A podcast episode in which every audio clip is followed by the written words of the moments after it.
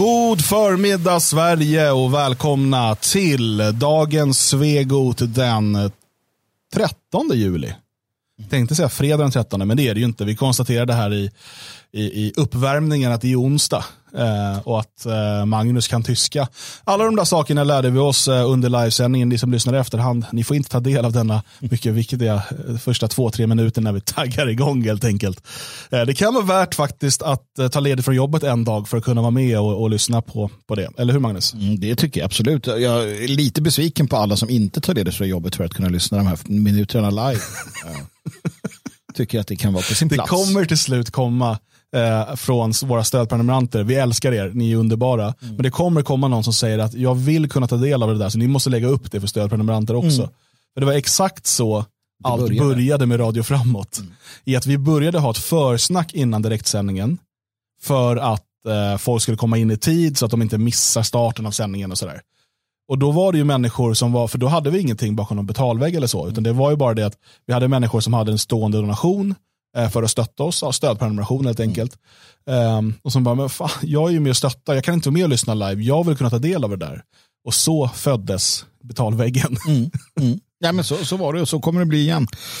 Uh, för att vi gör allt vi kan för att ni ska bli nöjda såklart.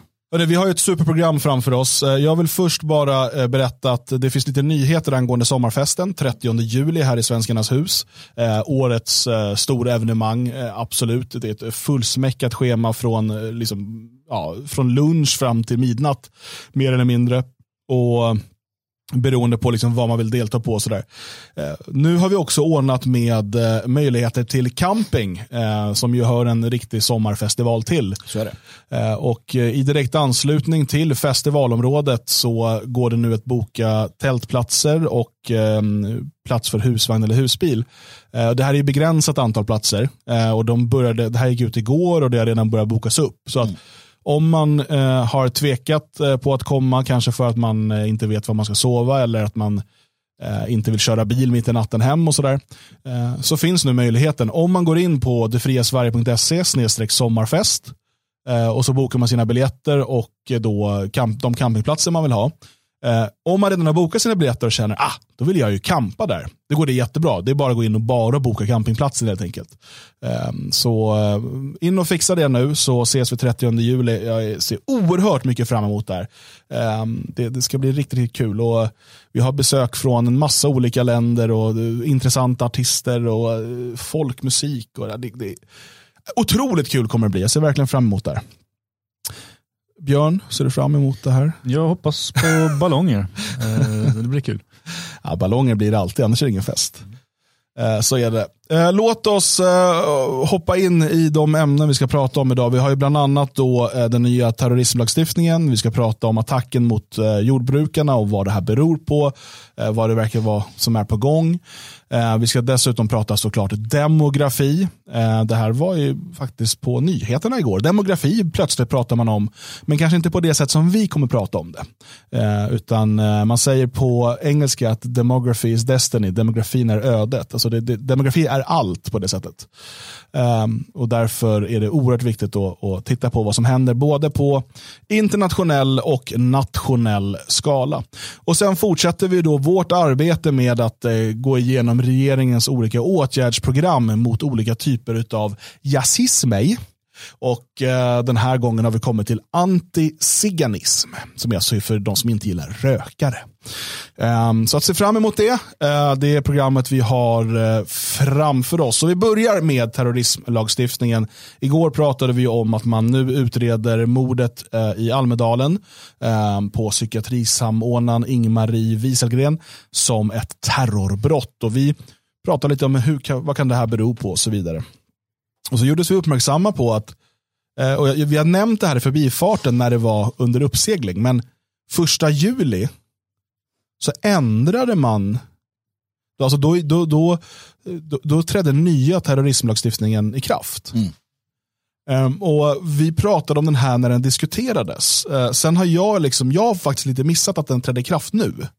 Uh, utan man, det är ofta så att det, när det är som hetast debatt kring det, vilket inte var så mycket i Sverige, men vi följer lite mer kanske de flesta, eh, då pratar vi om det och sen har det här liksom, det klubbades igenom och, och har nu blivit lag. Men den här nya terrorismlagstiftningen gör det ju mycket mer förståeligt varför mordet i Almedalen skulle klassas som terrorism. Ja, alltså det blir ju eh, mer glasklart skulle man kunna säga. Ehm, och som du säger där så sådana här lag föregås ju av utredningar och remisser och allt möjligt. Så det, det, när det är som du säger aktuellt då brukar man prata om det. Sen så tar det ett år innan det slås igenom och sen ska det liksom klubbas och sådär. Och då har man inte tänkt på det. Det är ju så man, man får igenom den här typen av förändringar i svensk, eh, inom svensk lag. Det är intressant i sig den processen. För den gör, ju att, eh, den gör ju att man kan driva igenom ganska tokiga lagar bara för att det tar så lång tid innan de, de klubbas igenom. Men i alla fall, jo, eh, man ändrar ju då på, på definitionen eh, det här med att um, alltså att det ska injaga skräck då eller terror i hela befolkningen har man ju liksom tagit bort då. Mm. Det är inte längre en definition på terrorism i Sverige. Det kan vara det liksom internationellt men inte i Sverige. Utan, utan då, det räcker så att säga att vissa grupper av befolkningen um, känner den här terrorn då, eller skräcken för att ja. det ska vara terrorbrott. Ja, men om man lyssnar i vad det står faktiskt i eh, propositionen som ligger till grund för den här lagstiftningen så står det så här. Ett av terrorismsyftena ändras till att vara att injaga allvarlig fruktan hos en befolkning eller en del av befolkning istället för en befolkning eller befolkningsgrupp. Därigenom kommer, viss, kommer grupper som asylsökande, hbtqi-personer, eller personer av ett visst kön med säkerhet att omfattas. Så att om du begår ett brott, och det kan, dessutom ändrar man då så det kan vara alla typer av brott. Mm. Det behöver inte vara att du spränger något eller skjuter någon, alltså inte mord eller Nej. allmänfarlig ödeläggelse. Alla typer av brott som kan syfta till att injaga skräck i någon grupp är terrorism. Mm. Alltså vänta, vänta nu, vi stannar här. Det här är, det här är eh, värre än vad vi trodde när vi pratade om det. Mm. Alltså det, det, speglar ju hets mot folkgrupp-lagstiftningen um, som, som också är en sån här gummiparagraf. Den säger ju att, eller, och hatbrott generellt sett, uh, för det intressanta är ju det att om en person då rånar en annan person, en, en svensk kille rånar en utländsk kille. ja, herregud, jag, vi låtsas som att det någonsin sker. Uh, och så uh, grips den här svenska killen och så hittar man en, uh, en Ultima Thule-skiva och ett flygblad från Sverigedemokraterna hemma hos honom. Då kan man i princip säga att okej, okay, du gjorde, det här var ett, det är ett hatbrott, du får hårdare straff för att du som svensk och uppenbarligen då rasist-nazist gjorde det här brottet och sen så råkade du säga blatte när du gjorde det också. Ge mig mm. pengarna jävla blatte eller någonting. Då blir det hatbrott. Va? Och på samma sak blir det ju här att om någon gör ett brott, man begår ett brott mot någon och sen hittar man då att jaha, men du, du är ju också då, du röstade på det här partiet eller så. Då kan man då kasta in terrorbrottet. Ja, men jag, jag tror att uh, där har man redan HMF-lagen för de här enskilda individerna som inte är organiserade på det sättet. Jag tänker att det här är mer, för att om vi också läser, det här ska också handla om att då finansiera terrorbrottslighet, vara medlem i terrororganisation och så vidare. Um, och Vi såg ju nu efter eh, mordet i Almedalen hur debattörer, politiker ropar på att terrorklassa NMR. Mm. Låt oss, så här, det här är, det här är totalt ponerande, liksom. alltså det, här är, det här är hypotetiskt. Eh, men säg då att eh, NMR i det här exemplet anordnar en motdemonstration mot en Pride-parad. Mm. Det blir till någon typ av, eh, någonting sker då som som är brottsligt. Det kanske blir våldsamt upplopp, eh, någonting i den stilen. Då kan man ju hävda att, man, att, man var, att det här då ingjuter skräck i en grupp av befolkningen och därmed är det terrorbrott. Alltså, då är det terror genom våldsamt upplopp. Nu pratar man om terror genom mord. Vilket då skulle göra att man också skulle kunna titta på att organisationen är terroristisk, vilket gör att medlemmarna då också är terrorister och alla som har donerat till organisationen är terrorister. Det här, nu målar jag lite fan på väggen, men det här är ju vad man öppnar upp för. Ja, men det är vad man går emot och, jag menar ju att om du, om du säger att alla brott kan vara terrorbrott, ja. eh, då kan ju hets mot folkgrupp också vara det. Uh, ja, ja, men allt, ja, kan, så, allt kan vara terrorbrott om du, har då, om du har en effektiv Eh, om du har då en effektiv outreach som arbetar med politisk, eh, politiska kommentarer och, och, propaganda eller vad du vill. En tidning eller det är väl mer aktuellt nu med, med poddar eller liknande, något, något svenskt nationalistiskt mediahus. Då kan ju de då i förlängningen hamna under terroristutredning. Och, och ärligt talat, det problemet är egentligen inte att bli dömd för terrorbrott. För att det tror jag att det kommer, bli, det kommer sitta långt inne som det brukar. Men jag tänker ju att när du väcker, alltså vilka befogenheter får polisen om en åklagare säger att nu ska vi utreda det här, den här, det här partiet för terrorism. Mm. Hemlig övervakning, alltså infiltration, vad får man för, man får ju vad som helst. va? Mm. Um, så att det här, är ju, det här är ju förskräckligt naturligtvis. Och allting bygger ju på att terrorism då omdefinieras. Precis som jag var inne på att det saknar ju all betydelse snart. Precis som abort och precis som våldtäkt eller vad som helst. För det är bara vad som helst. Allt är liksom... Nej, det här är, det här är oroväckande. Ja, minst sagt. Alltså, minst sagt. Eh, det här... Eh, jag man måste förstå allvaret i det här. Men då tänker du som lyssnar så här, ja, men i alla fall tur att det finns en opposition i Sveriges ja. riksdag så att eh, liksom, det har varit eh, lite, någon som har försökt stoppa det här och kanske, kanske till och med dra tillbaka det här ifall det blir regeringsskifte. Mm. Vi måste byta ut den här regeringen, det kommer bli stor skillnad. Mm. Eh, Okej, okay. vad gjorde oppositionen? De var helt för det här, mm. men de ville ha ännu hårdare straff. Mm. Mm. Det var Sverigedemokraternas och Moderaternas invändningar. och det, det, kan vara bra att påminna folk om det här. Vi har nya lyssnare varje dag. Sverigedemokraterna och Moderaterna är de som längst vill driva den här utvecklingen i Sverige. Det är de som har varit, eh, som har varit hårdast ute och sagt att vi ska slå sönder föreningsfriheten i Sverige, vi ska förbjuda nationalistiska organisationer och så vidare. Det här, det här är eh, vad de partierna har sagt. Precis som att det är de partierna som har krävt lockdown, eh, mer vaccinpass och så vidare. Um, okay, Sverigedemokraterna har varit on the fence kan man säga när det gäller vaccinpass, men när det gäller lockdown och liksom mm. stänga ner och sådär så var de väldigt hårda på det. Det gör ju att vi har då åtta partier i Sveriges riksdag som aktivt arbetar för att avskaffa eh, grundläggande demokratiska möjligheter. För att det här är att ge makten möjligheter eh, att eh, kraftigt inskränka människors möjlighet till opinionsbildning. Mm. För att det här är ytterligare ett sätt att få in en kummiparagraf, precis som och, och saken är att Sverigedemokraterna driver på det här, Moderaterna driver på det här och alla pratar offentligt om och för att få ett folkligt stöd, då tittar de på Rahmed Akilov. Mm. Folk ser framför sig eh, Bataclan. Mm. De ser framför sig lastbilar som kör över små barn. De ser framför sig allt det här. Men det vi ser nu, första gången det används, då är det mot en psyksjuk person som hugger ihjäl någon i Almedalen. Mm. Och framöver så finns risken att vi kommer se det här för att eh, försöka stoppa eh, nationalistiska organisationer, speciellt om de är på frammarsch. Mm. Man ska veta, alltså i, i, andra länder där man har liknande lagar, då skiter man ju i smågrupper som inte har någon framgång. Mm. Eh, de kan vara, till och med vara liksom våldsamma och så vidare. Men så fort de börjar få fäste i en region eller en stad eller någonting och de börjar bli populära, då har man de här korten att spela ut och kan säga, ja men nej, kolla här, enligt terrorlagstiftningen, ni har ingjutit skräck i en del av befolkningen. Mm. Homosexuella, invandrare, bla bla bla, någonting. Och därmed är det terrorism och vi kan då döma er till ännu hårdare fängelse. Och dessutom om Sverigedemokraterna får som de vill kan man då förbjuda de här organisationerna eller partierna för att de då är terroristorganisationer. I Sverige har vi inget organisationsförbud än. Men om vi får regeringsskifte lär vi få det.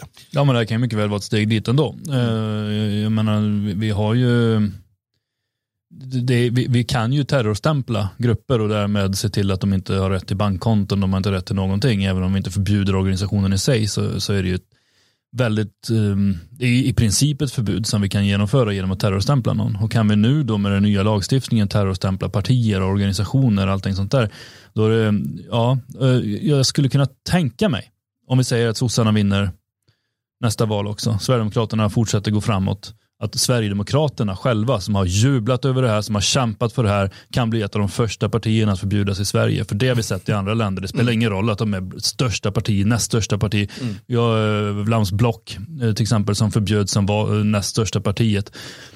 det där kan hända överallt och det kan även hända mot Sverigedemokraterna för sossarna bryr sig inte så mycket om sånt där. De vill ha makten. Ja, men det, där man... Det, och säga, det, här, och det var det här man använde, liknande det här man använde i Grekland mot Gyllene gryning. Ja. Alltså eh, en, eh, en, en vänsterextrem rappare mördas och via en massa eh, krumbukter försöker man få det till att Gyllene gryning på något sätt låg bakom det här. Och därmed blev man stämplade, då, i, i, då använder man inte terrorism utan kriminell organisation.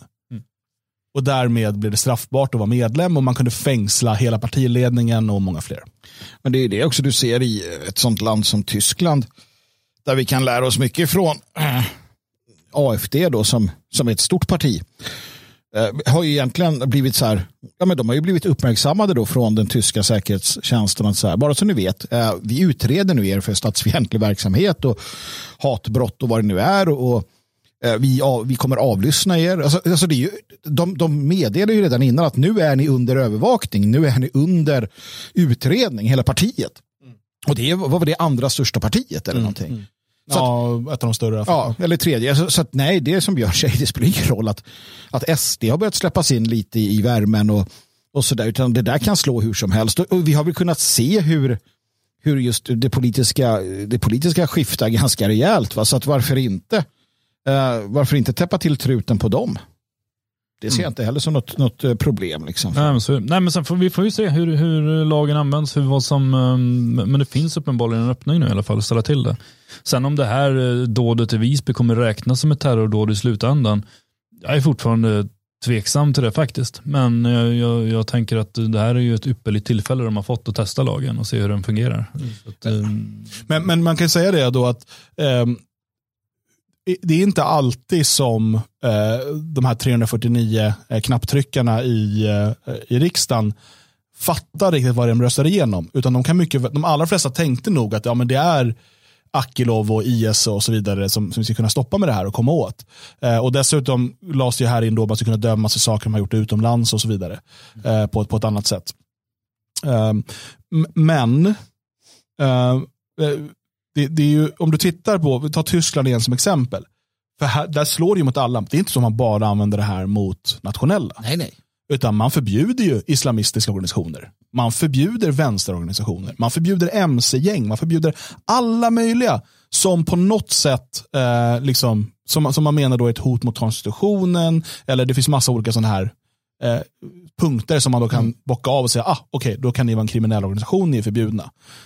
Men vi har ju i Sverige haft ett starkt skydd för eh, organisations föreningsfrihet, eh, också faktiskt eh, med liksom undantag för hets mot folkgrupp, yttrandefrihet. Jämfört med många, många andra länder i, i Europa, i västvärlden, har Sverige haft en långtgående yttrandefrihet. Eh, men allt det här håller på att liksom eh, spolas bort. Och Det hänger såklart ihop med att makten till viss del känner sig hotad. Det hänger såklart ihop med att samhället blir allt otryggare på grund av mångkulturen, vilket gör att man får in fler sådana här drakoniska lagar. Men det beror också på att vi får in partier som Sverigedemokraterna som inte verkar fatta konsekvenserna utav eh, deras handlande. Utan de tänker kortsiktigt. Du vet, ehm, eh, på ett sätt påminner, alltså SD som parti påminner mig om liksom boomers på Twitter eller Facebook. Som bara skriker rakt ut så här, någon borde döda den jäveln. Så här, jo men vänta nu, det här löser ju inte problemet. Alltså du pratar inte, du, inte och det är lite som SDs lösningar är ju liksom inte att gå till att lösa problemet utan så här, ja men vänta vi har det här problemet med islamistisk terrorism. Förbjud islamistisk terrorism, förbjud terrorism. Ja men det löser inte problemet. Problemet är ju att de här människorna överhuvudtaget är här. Alltså, och, och, och, problemet är liksom den, den, den, kulturella degenereringen som har pågått under lång tid. Det är de här sakerna vi behöver komma åt. Allt man gör istället är ju liksom titofieringen av Sverige. Alltså där, där man eh, inför drakoniska lagar för att kunna hålla ihop det mångkulturella samhället. Mm. Och sen är det nog dags att öppna en ny front också. Um, mångkultur eh, och, och massinvandring och folkutbyte, det är en sak. Det har vi, det har vi brottats med länge. Nu öppnar vi upp en ny front och det är ju faktiskt eh, eh, den här gröna omställningen. Alltså i dess spår så kommer det ske ett massivt folkligt motstånd och det här har man förberett sig på på EU-nivå.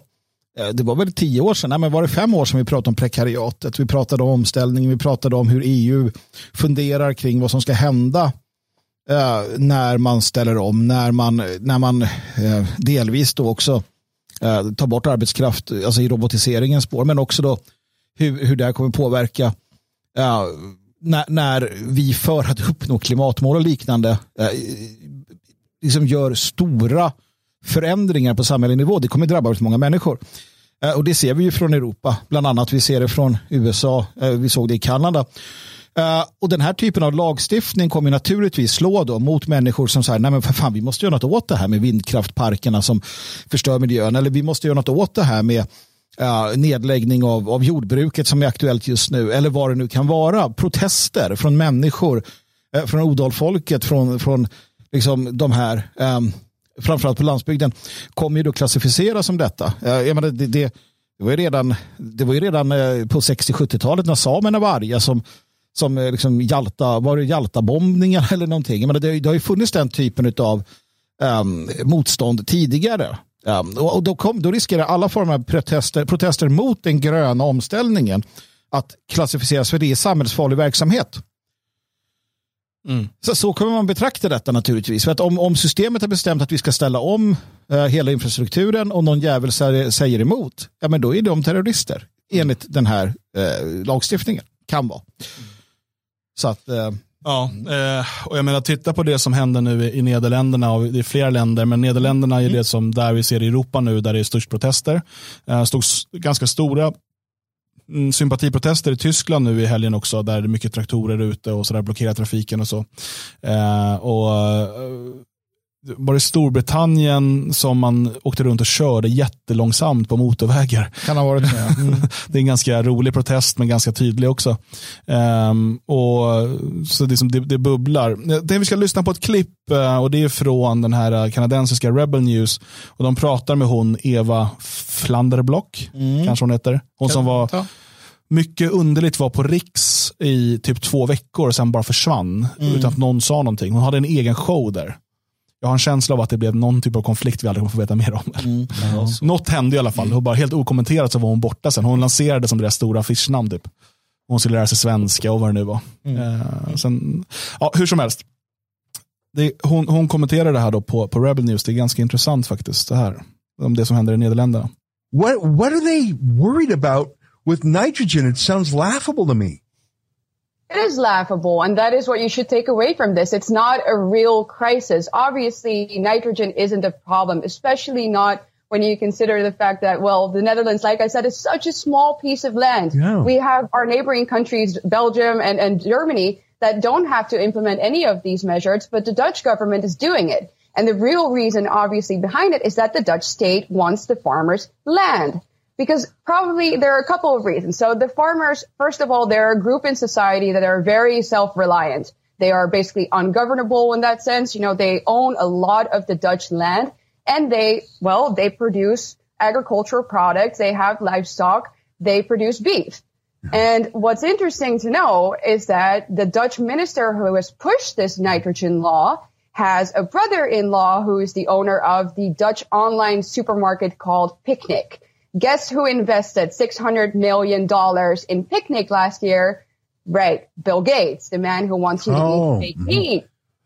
And you know, that's not just uh, a conspiracy theory. I know, for example, that uh, the head of uh, the Netherlands, am I pronouncing his name right? Rut? Rut? How do you na- how do you pronounce the name of the the leader of uh, the Netherlands? He's a he's a serious member of the World Economic Forum too. Who's what's his name? Mark Rutte. Yes, Rutte. Mark Rutte is very, very deeply involved in the World Economic Forum. And well, it's obvious that this law is a product again of these globalist institutions yeah. because this needs to happen before 2030. Rings a bell, right? Agenda 2030, the yeah. Great Reset, World Economic Forum. It's very clear that this is a made up crisis, which we've seen before with these organizations. That's the way they ha- handle. That's the way they operate these things.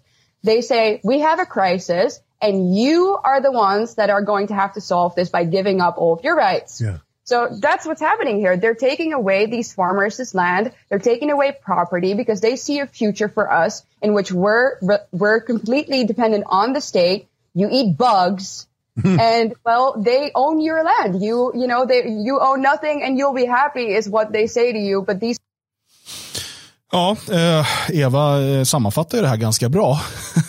Men vad är det som händer här? Vad är, vad är det som händer? Vad är det som gör att eh, Mark Rutte då som är minst sagt hårt kopplad till World Economic Forum mm. och därmed Klaus Schwab, The Great Reset, vi har Agenda 2030 och så vidare som nämns här.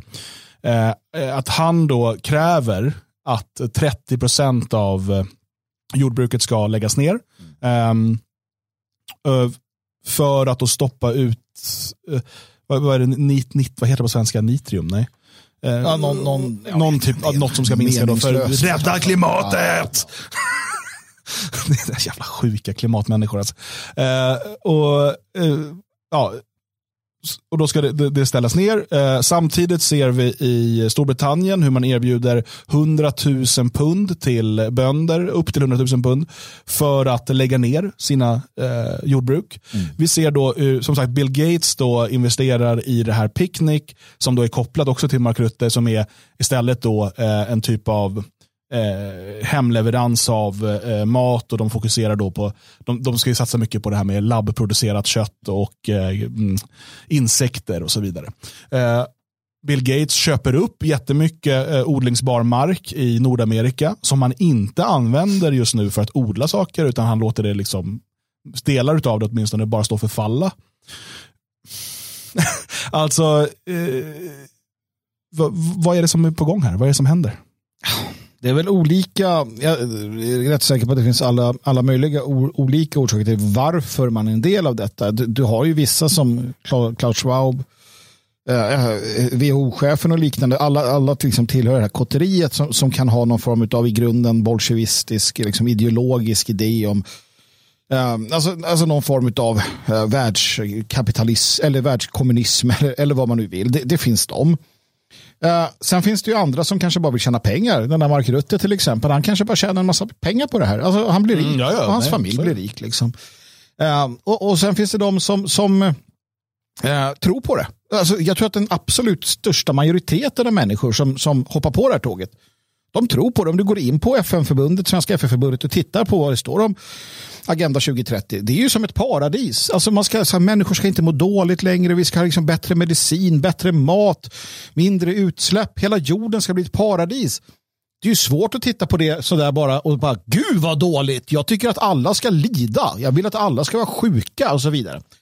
Men alltså, det, är, det är ju jakten på, på, på utopin och det slutar ju alltid med, med massmord. Det vet vi ju rent historiskt sett. Så det är ju det som är det stora eh, farliga här. att den här utopiska strävan som den här typen av idéer då, um, som följer, den slutar alltid med ett, ett, ett debacle utan dess like och väldigt många människors uh, död. Mm. Och vi känner ju igen metoderna från andra oh ja. eh, totalitära, socialistiska och kommunistiska eh, regimer. Mm. Alltså eh, förstatligandet eller då, alltså, vi måste se här, vi är, lever i en annan tid, stater har liksom förlorat i, men, men, men det handlar om att här koncentrera ägandet till ett fåtal mm. som vet bättre. Mm. Eh, och därmed ska kunna dela ut rättvist. Eh, så att istället för att eh, eh du har tiotusentals oberoende jordbrukare som äger och tar hand om sin, sitt land, eh, sin, sin, sin mark, så eh, ägs det alltihopa av staten eller något konglomerat av mm. något slag som då är mycket som, som ser till att alla får det lika bra och mm. sådär. Um, och, och, det här är, det är liksom planekonomi, socialism, eh, liksom klass 1A. Och, och, och, vi vet vad det leder och jag, jag vet inte om det är jag, jag, tror, jag tror precis som du att det finns de som tror på det här, alltså som tror på eh, klimathetsen och tror att det här är enda sättet att rädda världen och drivs av det. Eh, det finns de som bara är liksom, de vill tjäna mycket pengar och eller ha, känna och ha mycket makt eh, och drivs av det. Men precis som jag sa med de här 349 knapptryckarna i riksdagen så är det inte så att de fattar riktigt konsekvenserna av det de röstar igenom. Utan du kommer någon och säger så här, ja, är ni för att folk är glada eller eh, tryck grönt? Ja, jag är för glada. Och så trycker de grönt. Eh, och, och så röstar de igenom eh, liksom Agenda 2030. Så, men, hur ska folk bli glada? Ni ska inte äga någonting. Det är det, så blir ni glada. För att istället äger staten eller eh, den här stora stiftelsen eller vad det nu är, den här banken, de äger allt. Och sen så får du liksom låna det. Och då får alla låna och alla får lika mycket och eh, ingen behöver vara utanför. Så vänta, är det här verkligen en så bra idé? Jag har hört det här förut. Jag har hört om, jag har hört om Maus eh, landreformer eller jordbruksreformer. Ja, det, det, ja. Jag har gjort förut. Det, det är, alltså, ett stort problem med det här är ju eh, att det vi lever i nu och ser är den stora lögnen. Och, och Tittar man historiskt sett då hur eh, andra eh, har förklarat det så är det som så att en lögn är lätt lättare att driva igenom ju större den är. Alltså ju mer, ju, ju större och egentligen absurdare den är, desto lättare att få folk att tro på den. Klimatet, klimathotet, att människan så att säga hotar klimatet på jorden. Mm. Det är en lögn som är så stor att den är ofattbar och därför går man på den. Mm. Uh, samma sak som till exempel idén om alla människors lika värde. Det är en sån magnifikt stor lögn att du sväljer den rakt av. För den, också då, eh, den är också då naturligtvis förpackad i godhet och alla vill vara goda. Eh, och, och ur de här kommer ju annat som till exempel ja, att, att säga att män inte kan bli gravida är transfobiskt. Mm det, det, är också så, den, den lögnen är så stor. Män kan visst bli gravida. Mm. Det är en så stor lögn så att folk säger, ah, nej, men okej, jag köper det för att det, det är säkert så. Um, och här, är, här ligger problemet.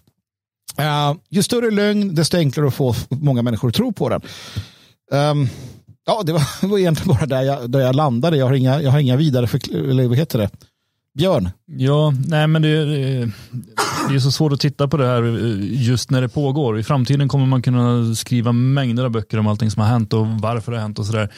Det som händer just nu är ju i det stora hela egentligen helt ofattbart. Jag menar, vi, vi har haft diktaturer eh, runt om i världen eh, eller kungadömen, vad som helst, där människor har tagit mark. Men då har man gjort det för att odla den. Man har tagit marken och sen har man odlat den och tjänat pengar och man har fördelat eller sålt för att tjäna pengar eller för att tjäna folket eh, av de olika anledningarna. Men, men, resultatet har ju ofta inte blivit helt lyckat. Sen har ju jordbruksrörelsen, bonderörelsen har kämpat fram, inte minst under 1900-talet, med att se till att eh, till exempel eh, arvegårdar har fått speciell lagstiftning. Så är det i Sverige idag. Eh, så var det i alla fall i Tyskland eh, under tredje riket så såg man till att det blev en stark lagstiftning för detta. Och, och, och, allting då för att bönderna ses som extremt viktiga. De odlar sin mark, de tänker framåt, de tänker framförallt på vi måste se till att marken fungerar för mina barn, för mina barnbarn, för de ska också bruka jorden det är så det blir när det är ett familjejordbruk. Det är så det blir om det är säg ett kungadöme. Kungen tänker på jag måste lämna ett rike som fungerar för mina barn som tar över riket och driver det vidare. Så fungerar det när man äger ett litet hus som man tänker att ens barn ska ta över. Så fungerar det inte när det är en stat som hela tiden, med ledare som hela tiden tänker vad händer om fyra år? Blir jag omvald eller blir jag inte omvald? Allt handlar om fyraårsperioder. Eller som, som alltså det är ju det som är skillnaden. Och nu har man någon konstig idé där man försöker tänka framåt genom att ta ifrån människor deras mark, ta ifrån människor deras mat och sen hitta på ny mat som ska fördelas ut. Ja, det kommer inte sluta lyckligt, så, så enkelt kan man säga. Och, det man bör göra som vanlig människa det är ju att försöka skaffa sig en liten plätt mark där man kan odla sin egen mat. För det kommer bli sällsynt. Det är ju, och det är ju den farligaste människan för, eh, för eh, en makt som vill ha eh, oinskränkt makt, mm. vilket vi går mer och mer eh, mot. Och det är det som hon, Eva säger här också. Problemet med de, alla de här bönderna är att de på många sätt är ungovernable.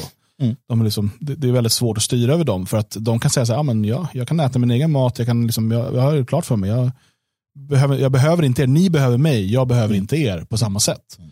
Um, och um, Det här är ju en, en grundläggande, om man ser en, en, en nordisk, europeisk och germansk, alltså de holländarna är ju också germaner, eh, tradition, vi pratar odalbonden, eh, odalfolket i Sverige. Um, och liksom Att man, att man tar vara på sig själv och man ser till att vara självständig och så vidare.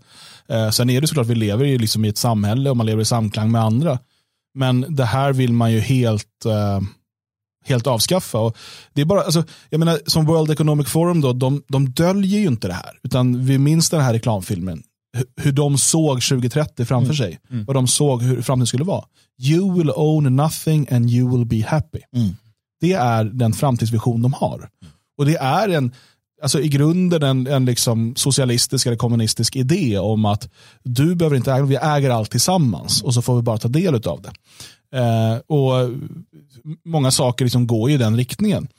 Em, Så att det, det här eh, upproret vi ser nu i Nederländerna och som vi kommer få se på andra håll är, det är väldigt viktiga slag som utkämpas just nu. Eh, för att det här är frågan, ska då de här globalisterna kunna eh, avancera ännu mer? Får man igenom den här eh, jordbruksreformen så har man vunnit ett viktigt slag. Um, kan man stoppa den så har vi som står upp för frihet uh, vunnit ett viktigt slag. Uh, sen fortsätter ju såklart kriget. Mm. Alltså, saker är att de, de, de kommer inte uh, till 2030 eller 2040 eller 2050 eller 20 någonsin. De kommer aldrig kunna uh, uppnå sin utopi.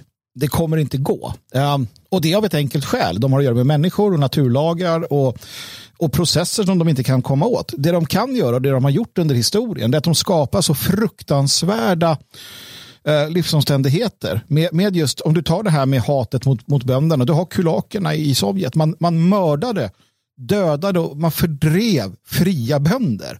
Det, det, det, det man försöker göra den här gången, det är att inte använda våld på det sättet. Man försöker att inte använda brutalt våld liksom öppet, utan utan man, man försöker att, som i Storbritannien, köpa loss dem eller man försöker att på andra sätt locka och pocka. Men visst, absolut. Eh, när bönderna säger nej, då, då kommer mar den marscherande polisen och ställer sig där och ska bekämpa dem för klimatets skull eller vad det är. Va? Men i slutändan så faller deras samhällsbyggen samman och de faller samman i, i olika eh, magnituder av våld eh, och fruktansvärda hemskheter. Och det är det här vi vet. Alltså, du som lyssnar, nu vet du det. Eh, för det är så. Alla dessa imperier faller samman för de är onaturliga. Så frågan blir ju bara hur du ska, och det här kommer hända, det är oundvikligt kan jag säga. Det, det, det kommer att hända. Kanske inte i din livstid utan i dina barn. barns. Men, men det kommer hända för det är oundvikligt. Eh, och egentligen det måste man då bara acceptera och sen så ta det därifrån. Um, vi vill ju eh, såklart um, på vägen dit bygga så robusta alternativa strukturer som möjligt. Eh, och naturligtvis försöka förmå så många människor som möjligt att, att hoppa på det här andra tåget, det vill säga oppositionen eller att, att bli en del av en motrörelse, för det är väldigt viktigt. Mm. Ja, och liksom sitt inte på avbytarbänken bara. Sitt inte bara och konsumera poddar eller YouTube-klipp eller vad det än är. Utan organisera dig, se till att eh, eh flytta till eh, hubbar av eh, likasinnade människor. Se till att försöka skapa dig möjligheter att eh, odla, eh, att, att förbereda dig på olika sätt. Eh, och, och skjut inte på framtiden, sluta prokrastinera. Eh, utan vi, vi behöver jobba åt det hållet eh, hela tiden. Sen kan inte allt förändras över en natt. Eh, och Det finns en massa saker som liksom måste fungera. Men om du inte arbetar aktivt för att ta de stegen, då kommer det aldrig att ske. Så att det är bara att ta tag i det arbetet idag. Eh, och, och Jag pratade om det här förut. Sätt dig ner med din familj och gör en plan. Hur ska vi komma härifrån? Eh, hur ska vi kunna flytta eh, till ett område där invandringen är så låg som möjligt, där det finns gott om nationellt sinnade människor och där vi kan, om eller när skiten träffar fläkten, klara oss utan alla de bekvämligheter som man kanske har vant sig vid. Mm. Och så gör ni upp en plan och så arbetar ni efter den. Eh, och inte en plan som säger att "Åh, när vi går i pension om 30 år, då ska vi. Utan en plan som säger att är det i oktober eller i april, när ska vi flytta? Ja, men precis, jag, jag tänkte på en sak som hon sa här, jag tror inte det spelades upp, men det var det här att, att eh, Nederländerna, Holland där och Kanada är någon form av, eh, alltså man prövar mycket där till en början. Det, det har man tänkt lite och, och Sverige verkar vara kontrollgruppen där man inte har gått lika hårt fram den här gången, titta på covid och mycket annat. Eh, här självdör ju jordbruket av andra skäl liksom, eh, som har med staten att göra. Att man, eh, man ser till att det är ganska Ja, det är inget bra. Det, det, det är inte bra, en bra karriär att vara bonde i Sverige. Det har man sett till med EU och sådär. Men, men i alla fall. Eh, och, och, det fantastiska är att såg man inte för två år sedan eller ett år sedan när covid, den här pandemin då slog till. Såg man inte vad som hände i Tyskland? Såg man inte vad som hände i andra länder? Att, att fortsätta befinna sig i de miljöerna där systemet kan kontrollera din minsta rörelse som i en storstad. Ge, sätt ett utegångsförbud. Nu, nu börjar det rulla upp igen med, med covid-restriktioner. Sätt ett utegångsförbud i Stockholm. Mm. Du är körd. Alltså, försök att gå ut och göra någonting. Försök då att, att protestera. Mm. Um, jag menar, det är ju det man, man, man, man ser till att Men kontrollera Jag bodde miljöerna. ju i Tyskland ja. under senaste lockdownen. Uh, I Berlin, utgångsförbud, det var tomt på gatan ja. förutom polisbilar, det gick inte göra någonting. I byn där jag bodde, vi var ute. Fan. Vi hade ju också utgångsförbud, men vad, fan, vadå, ska de åka upp i bergen och kolla i en by liksom med, där det är massa, det var ju, vad är det, 45 personer och liksom mm. fyra bondgårdar. Liksom. Nej, men vad, det är det man måste bli ostyrbar. Alltså vi måste bli ostyrbara. Och om du väljer att befinna dig i de miljöerna där systemet kan kontrollera dig på alla sätt och vis, då gör du ditt val. Alltså det är du som väljer. Um, och när det händer så, tyvärr, då har du valt att ha det på det sättet. Och det kan vara frustrerande att höra det, för det är inte kul, men du väljer ju dina omständigheter. Ingen annan gör det åt dig. Mm. Sen kan det vara så att man inte kan göra det inom den tidsram man vill och så. Men som Dan sa, det handlar ju om att nu, för ett år sedan, men okej, okay, det gick inte för ett år, men nu, så här, vart, hur blir jag ostyrbar? Alltså, ja, det, det, är handlar, den frågan. Det handlar ju om det hela tiden, tänka framåt, vara steget före. Men det kan också handla om sådana små enkla saker som att begå ett litet brott. alltså bara för att få känslan att bryta mot lagen. Man går emot regimen, vad som helst. Jag var ute och gick igår i skogen. Mm. Jag ska inte erkänna ett brott nu så jag kan prata vidare. Jag var ute och gick i skogen med min son och eh, vi möter en kille eh, som går med en yxa i näven. Mm. man hajar till lite grann, så här, för man brukar inte göra det, för han såg inte ut som en skogshuggare heller, utan han såg mer ut som någon, någon eh, jag vet inte, ung ligist, typ mm. svensk, men 20-årsåldern. Och så när han har gått en liten bit, när vi har mött varandra och vi hälsar, så, så vänder han sig om och så bara pekar han ner mot en sjö som ligger en bit ifrån. Så bara, bara vet ni om det finns någon stig dit? Och jag sa att nej, ingen aning. Det är andra gången jag är i området. Han bara okej, okay. och sen bara ser jag hur han bara går rakt ner i, genom uh, skogen där. Och sen uh, när jag hör en liten bit senare så hör jag hur han står och pratar, så han är väl någon form av youtuber eller något, spelar in någon film med han grejer. Och sen mm. börjar han tokhugga ner ett träd mm. nere vid sjön. Och först tänkte jag bara, vad fan, det här är ju inte hans skog. Han sa precis att det var första gången han var där. Och sen nästa tanke var bara att, fan vad häftigt att bara gå ut i skogen och hugga ner ett träd visst, taskigt mot han som äger marken, förhoppningsvis var det kommunal mark, jag har inte, ingen aning. Men bara grejen, jag blev så glad att någon gick ut och bara sket i alla regler, gick ut och tog för sig av naturen. Gör det, gå ut och hugg ett träd, känn att du gör motstånd mot samhället. Men kolla gärna upp så att det är en kommunal skog för att då har du, får du tillbaka dina pengar och inte angriper någon stackars eh, jordbrukare.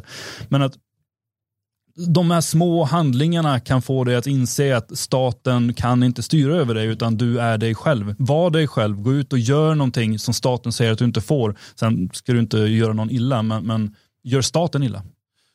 Jag eh, uppmanar ingen att begå brott, Nej. men jag tänkte jag att det. vi ska ta en liten musikpaus innan vi pratar mm. om eh, demografi och innan vi går in på regeringens åtgärdsprogram mot eh, antiziganism. Och den här låten som vi spelar, man kan ha den som inspiration i livet. Men jag, jag uppmanar ingen till någonting såklart, för att det vore nog olagligt. Kanske terrorism numera. Mm. Så att um, vi är tillbaka efter den här lilla visan.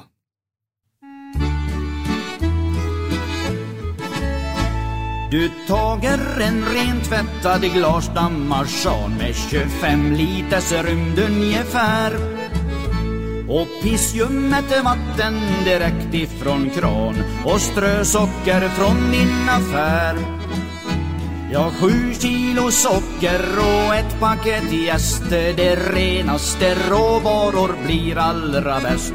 Så ställer du flaskan vid ditt element. Där jäser det bäst, det är vittnat och känt. Du fröjdas åt bubblor från glasrörets kolv. Det känns ingen lukt ifrån den.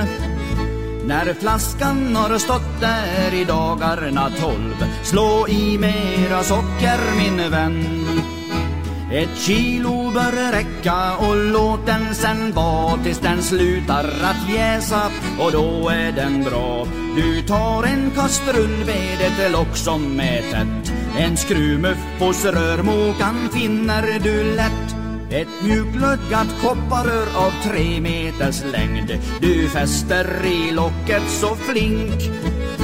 Det böjs till en båge i luften svängd över diskbänken ner i en hink. I hinken ska röret vara böjt i spiral som kyles av vatten så att den blir sval. Låt röret gå ut genom hinkbottnen sen och din apparat den är färdig min vän. Nu tänder du på under din apparat tills det blir 85 grader hett. Och då ska du se att det blir resultat. Ja, då börjar det rinna så lätt. Du ser så högtidligt på röret av koppar och provsmakar värdigt kristallklara droppar. Till slut när det blott kommer vatten min vän Slå i destillatet, kör om det igen du får fyra liter med styrka som fem som filtreras i finmalen kol. Om sen du så vill kan du smaksätta dem eller drick som det är och säg skål. 99 68 18 ringer du till och jag kommer hem med potatis och sill. Sen sätter vi vatten och socker och jäst och ser med förtröstan mot nästa fest.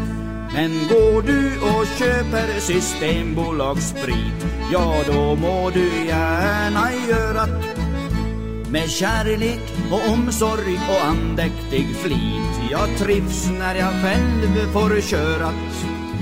Jag föredrar inte fabrikslagad mat Jag får en liter för tre spänn ur min apparat vad vet du om det du från bolaget får? Jag vet att den snapsen är färsk som jag får Just det. Um, en visa uh, för uh, inspiration i livet. Mm. Nej, men det, det finns något här. Och, och jag, ska, jag fick en massa idéer nu när jag lyssnar på den här. Och mycket, mycket har kring rövare att göra. Jag, jag, blir mer, jag faller mer och mer ner i den här... Uh, alltså jag ska ideologisera rövarna. Det, det är en idé jag har mm. framöver. Och med rövarna menar du alltså inte det jag tänker på, utan du menar de som drog runt i Tiveden och så? Precis, och det är ja. det, närheten till Tiveden. För annars såg jag en helt annan typ av ideologi. Alltså, ja, ja, precis. Nej, men så här, närheten till Tiveden gör någonting med en människa. Uh, ti är ju då uh, det svenska tyr. namnet på det isländska tyr. Det är Tis skog det här, Tiveden. Och här var det rövartätt och skall så åter bli. Jag vet inte Björn, du du sitter ju också och tittar ut på Tivedens rand här från ditt fönster. Hur känns det? Har du märkt något sedan du kom hit? Ja, nej, men jag tror att jag har blivit uh, mer och mer um, anarkistiskt lagd. Jag har kommit längre och längre ifrån um, den här uh, storstadsmänniskan uh, och blivit primitiv. Och så vill jag ha det. Känner du friheten bubblar inom dig? Den vill ut? den vill ut. Den är, väldigt eh, fjättrad av regimen, men eh, förr eller senare ska den ut. Egentligen borde man ju, med tanke på låten vi spelade här nyss, eh, man borde ju, även som du dricker typ inte sprit Magnus, Nej. kanske någon sån här kreuter eller kör efter ja. maten någon gång för magen.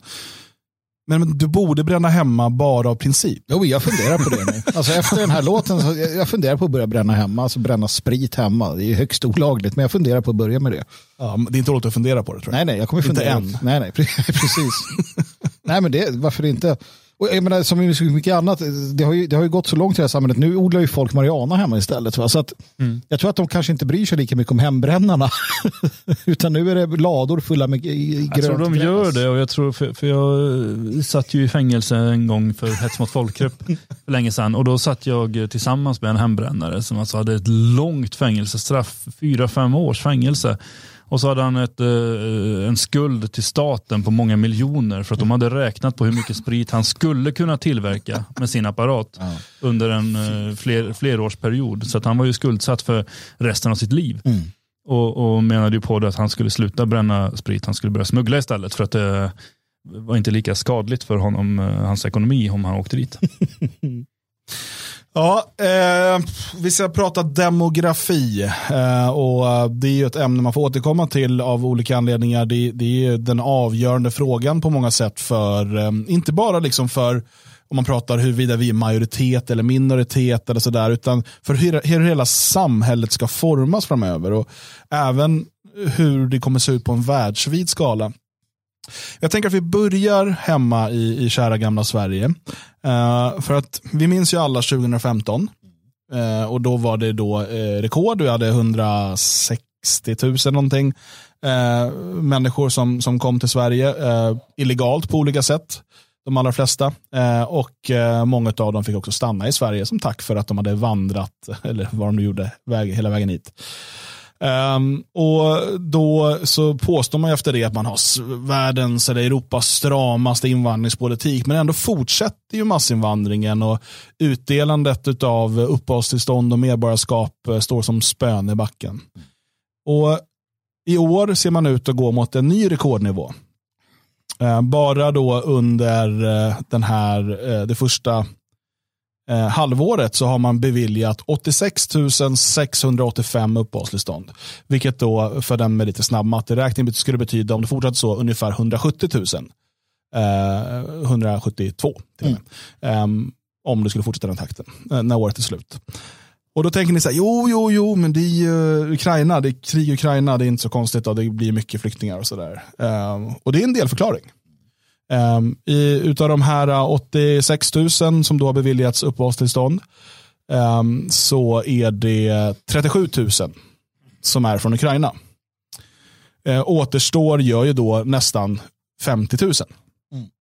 Vilket skulle betyda 100 000 icke-ukrainare som får uppehållstillstånd.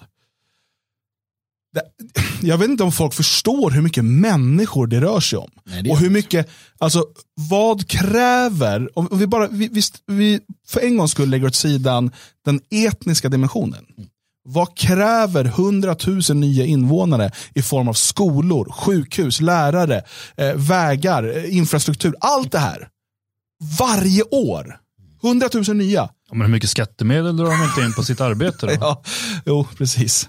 Eh, och alltså, det här, jag hoppas, jag är, jag är inte så naiv så jag tror inte det, men jag hoppas, och det får man göra, för hoppet är det sista som överger en, att svenskarna när de sitter och fryser i vinter och inte har råd eh, med mat i slutet av lönen, att de då kommer ihåg att det här året kom det in 100 000 nya som det skulle byggas eh, resurser för och som många av dem ska då finansieras eh, och leva på bidrag och så vidare.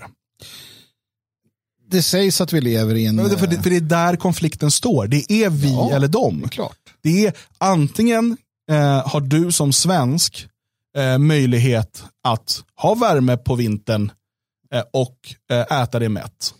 Eller så ska vi låta hela världens befolkning invandra till Sverige. Du kan inte ha både och.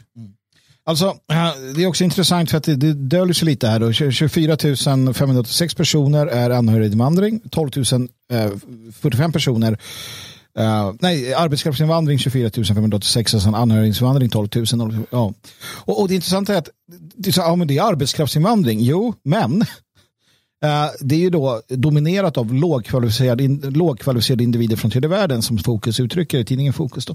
Och Eh, Socialstyrelsen egen, egen, Socialstyrelsens egna utredare Samira Kiel eh, konstaterar ju också då eh, att i praktiken handlar det om bidragsinvandring i stor skala. Ja. Så arbetskraftsinvandring som det kallas är fortsatt bidragsinvandring. Det är också så att politikerna har gjort att en stor del av, arbets, en stor del av massinvandringen den, den så att säga hanteras av företag numera. Ehm, så, att, så att det kallas arbetskraftsinvandring, vilket det, sällan är då. I, Men jag kan bara säga så här, jag bor ju då i Mariestad, eh, vilket för mig är det absolut största typ av stad jag kan tänka mig att bo i numera. Eh, I Mariestad i tätorten bor det 16 000. I hela eh, kommunen så bor det 24 700. Mm. Mm. Det har alltså kommit två Mariestads kommun av icke-ukrainare. Ja, och i år blir det fyra. Ja, om, om vi fortsätter så här så är det, det fyra stycken. Jag bara tänker i Mariestad, hur många skolor det faktiskt finns, hur många förskolor det finns. Eh, Det finns flera vårdcentraler det finns, alltså, som behövs för att underhålla de, de 16 000 som bor i tätorten. Eh, räknar vi hela eh, kommunen så har vi ju liksom, det finns ju fler vårdcentraler, det finns fler skolor, fler förskolor. Och då ska vi komma ihåg att de flesta i Mariestad jobbar och betalar skatt och bidrar på det sättet. Jag, jag roade mig lite grann här med att jämföra med, med eh, Norrby som är en eh, stadsdel i Borås. Ja.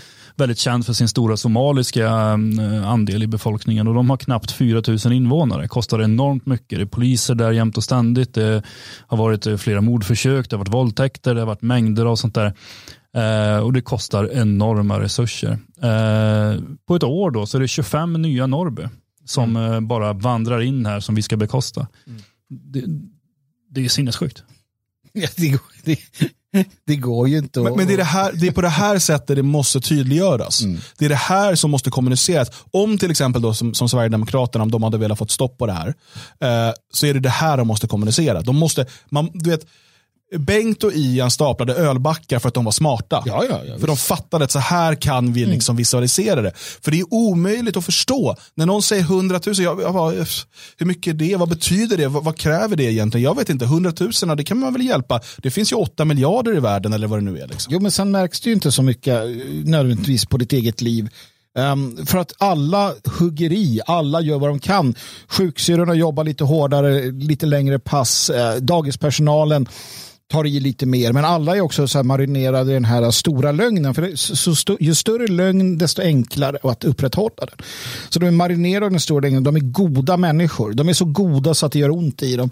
Och då jobbar de lite extra. Att, att deras egna telningar eh, drabbas illa, det, det, det är man beredd att ta och så vidare. Och så vidare. Och sen rädslan då för att kallas rasist som, som, som, som är den stora, alltså det är värre än att få cancer. Det är värre än att Eh, det är värre än allt annat i att bli kallad rasist idag. Så att allt det här blir en sån fruktansvärd häxkittel. Men, men, ehm, men jag, jag, jag är ju som Dan, jag är hoppfull eh, ändå faktiskt och tänker att jo då, för tusan. Eh, så sakteliga så. Problemet är bara att saken är den så här. Folk kommer definitivt vakna upp till det och, och förstå det. Och, och det, det, det, det sker. Men det de vaknar upp till är sedermera då en, en, en, en eh, felaktig tro på att realpolitiken kan lösa detta. För det märker vi till exempel då för varje nytt uppvaknande som sker, som kan ske på sociala medier till någonting som har rapporterats, så är frågan alltid, men vem ska jag rösta på då? För det är alltid reaktionen. Ja. Oj, titta det här hände i Skellefteå, okej, förjävligt. Vem ska jag rösta på? Och där så här, ja, nej men där föll liksom. Ja. Så det är den biten som är så viktig också. Ja, alltså, det här är ju då demografin vi ser i Sverige och det här har vi, vi har eh, pratat om det här massor av gånger. Eh, det finns både artiklar och e-böcker och allt annat som vi har publicerat eh, som heter Den demografiska verkligheten. Där vi går igenom alltså det, det otvetydiga resultatet av invandringspolitiken tillsammans med, om man då också lägger ihop familjepolitiken som har förts i Sverige sedan 68 och framåt. Eh, vilket då betyder att eh, svenskarna byts ut och, och vi, vår befolkning börjar mer och mer likna den i, i Mellanöstern och Nordafrika framför allt, eh, men även eh, subsahariska Afrika. Och det gör att vårt land eh, kommer fungera, eller inte fungera, mer och mer också som de eh, länderna som de befolkningen kommer ifrån. Det, är- det är väldigt, väldigt enkelt. Så det, det är den framtid som till del väntar oss. De här projektionerna som har gjorts för invandringen har ju eh, ofta då utgått ifrån om det fortsätter som nu, eller om det minskar så här mycket, eller ökar så här mycket. Jag tror tyvärr att de här projektionerna som kanske säger då att de svenskar blir en eh, absolut eh, minoritet i Sverige i alla åldersgrupper, Eh, typ 2042, 2052, det finns lite olika sådana siffror. Jag tror att den inte har räknat med, de här projektionerna har tyvärr inte räknat med ett kanske ännu troligare scenario så tillvida vi inte får till en politisk förändring. Och det är eh, att den världsvida demografiska förändringen kommer sätta ett helt annat tryck på massinvandringen till Europa. Och Jag talade om det, jag minns ett tal i, i eh, 2013 på, på Vision Europa Men jag tycker att det är värt att, att liksom, eh, och, och åter eh, besöka det här. För att titta på befolkningssammansättningen i Afrika till exempel. Den är väldigt, väldigt ung. Man, fortsätter, man, man dubblerar sin befolkning ungefär vart 30 år. Mm. Senaste tiden. Man beräknas göra det två gånger till. Alltså fram till eh, 2040 tror jag det var, alltså 2070. Samma sak i delar av Asien.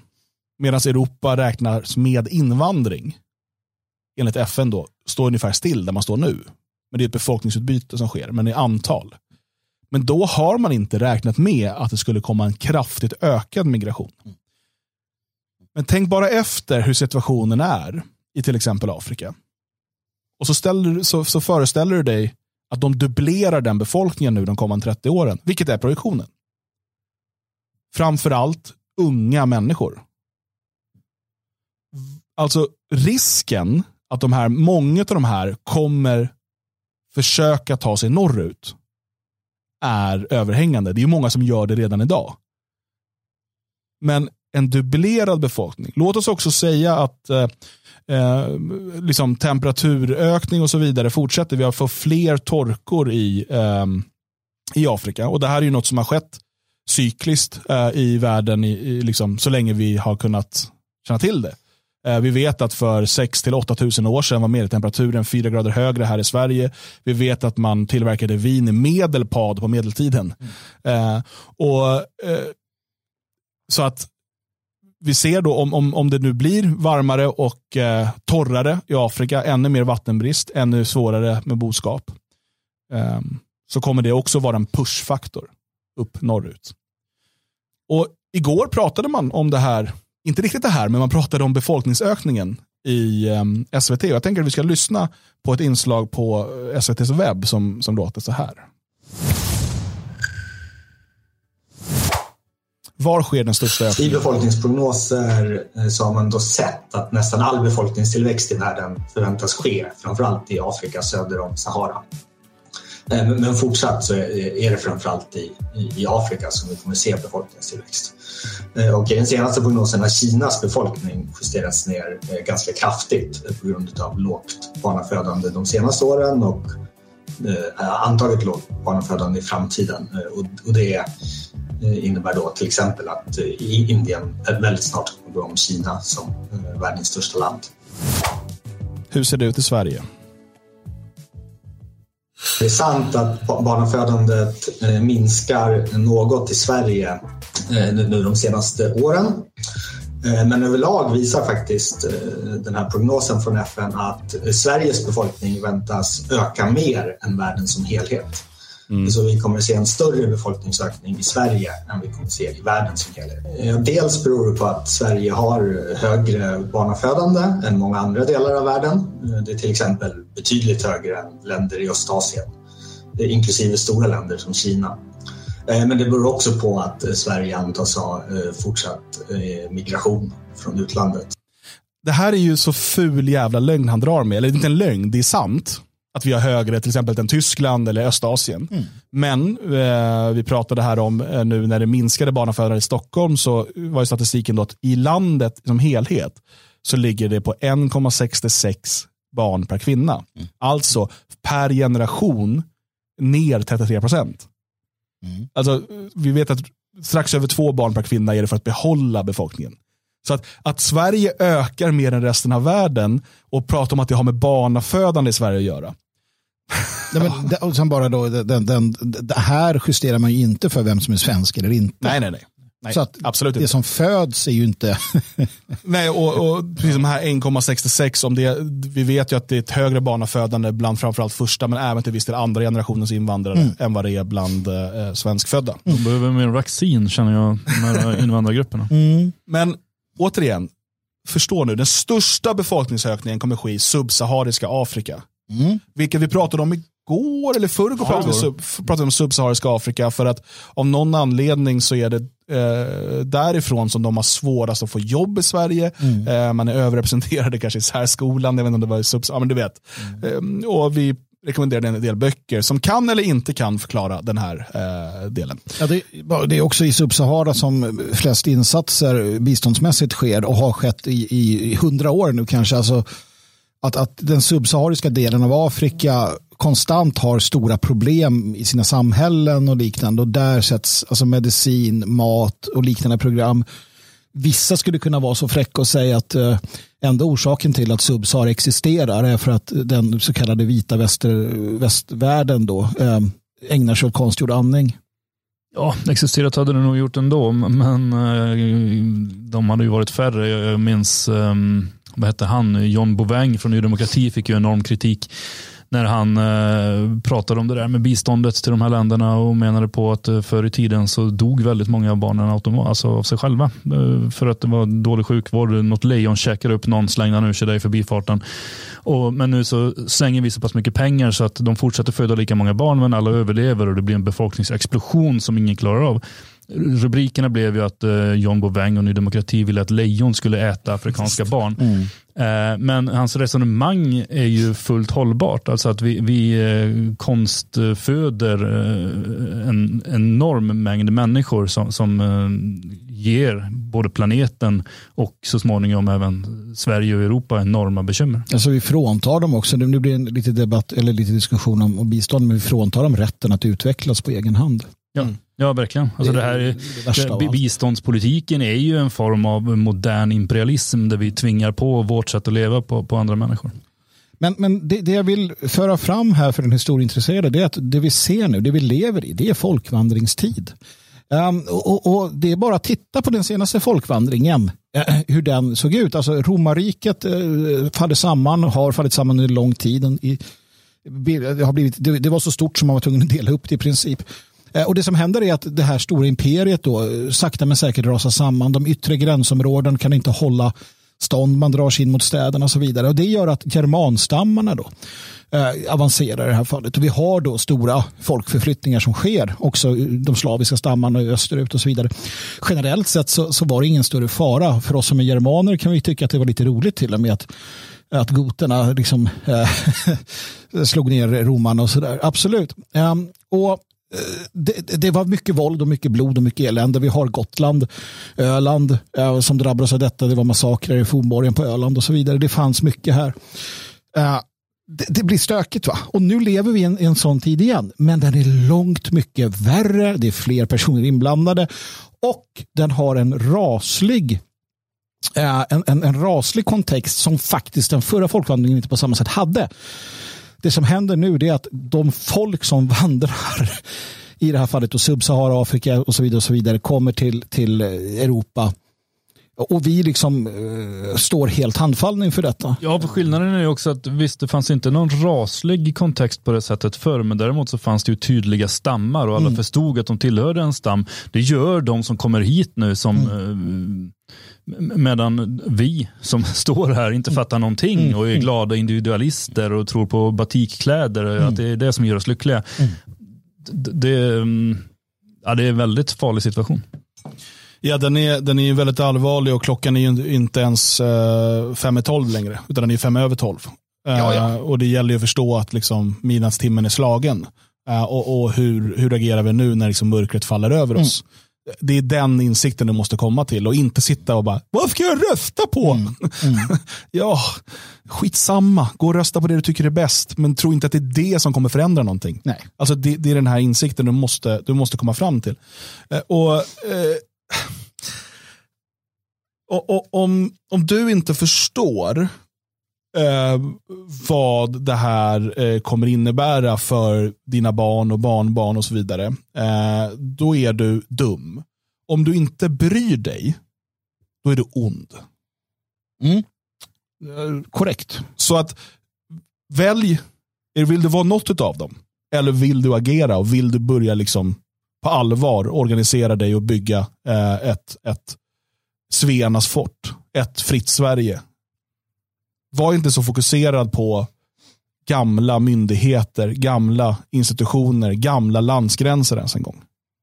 Var fokuserad på det du kan göra för din stam, för din klan.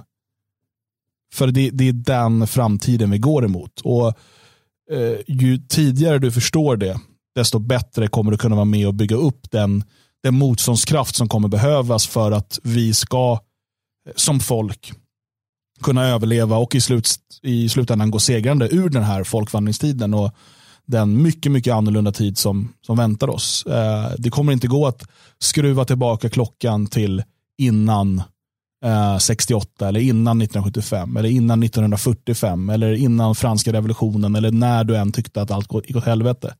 Eller innan kristnandet. Eller, det finns många sådana här som folk tycker det är då det gick åt helvete. Du kan inte skruva tillbaka klockan. Eh, däremot så kan du göra en rimlig analys av vart vi är på väg och hur du och din stam på bästa sätt förbereder sig. Och Det är det som, det är det som måste göras. Och det är därför att förstå demografin och förstå vad som händer eh, är, är så oerhört viktigt. Och jag, jag, inte, jag såg att någon skrev i chatten på YouTube här att ja, svenskarna måste föda fler barn. Ja, det är inte så enkelt. Alltså, det är enkelt, enkelt att föda barn är det inte heller. Men jag menar att det är inte enkom lösningen att bara producera en massa barn. Eh, utan, Nej, alltså, eh, grejen är att svenskarna fanns ju i allra högsta grad för 300 år sedan när vi var betydligt färre. Ja, eh, utan och, och, är det tanken att vi på något sätt ska vinna någon typ av race i att här, föda jättemånga barn så att vi blir, vi blir fler än, än uh, utlänningarna? Är det det som, liksom, ja, ska det vara lösningen? Nej, det är, det det är självklart heller. att vi behöver barn. Det är inte det jag säger. Alltså, självklart, jag, jag uppmanar alla eh, att liksom, eh, bilda familj och hålla ihop familj och, och liksom, sätta barn till världen. Men eh, den här den här retoriken om att ah, men vi måste börja skaffa, alla ska ha åtta barn var och sådär. Eh, det är inte lösningen. Det, det, det är en materialistisk syn på vad som sker och den, kom, det, den kommer förgöra sig själv. Det är vare sig muskler eller antal som eh, gör att du härskar. Eh, så är det. Och det har vår ras bevisat genom hela historien. Eh, det är en insikt om vem man är, varifrån man kommer och var man är på väg. Och det är en, det är en, allt handlar om mentaliteten och handlar om inställning.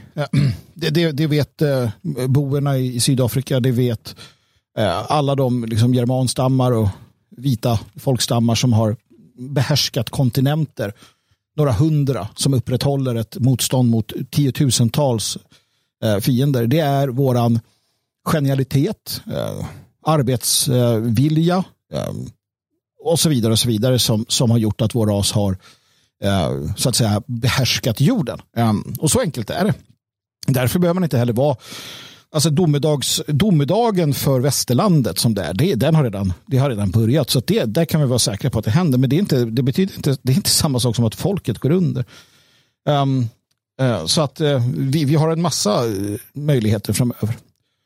Det gäller bara att fokusera på att uh, bygga den här grunden och att bygga för framtiden. Det är faktiskt det det handlar om på, på det bästa sätt vi kan. Mm. Helt riktigt. Ehm, det här avsnittet idag eh, publiceras öppet för alla. Normalt sett för att kunna höra dagens Svegot efterhand så behöver du eh, vara stödprenumerant. Eh, om du vill stödja arbetet med eh, Radio Svegot och dessutom få tillgång till hela arkivet så går du in på svegot.se och tecknar en stödprenumeration. Eh, du väljer själv hur mycket du vill bidra med. Min minimum är 50 kronor i månaden. Och det är tack vare stödprenumeranterna som vi kan producera dagens Svegot och de andra poddarna som, som finns på Radio Svegot.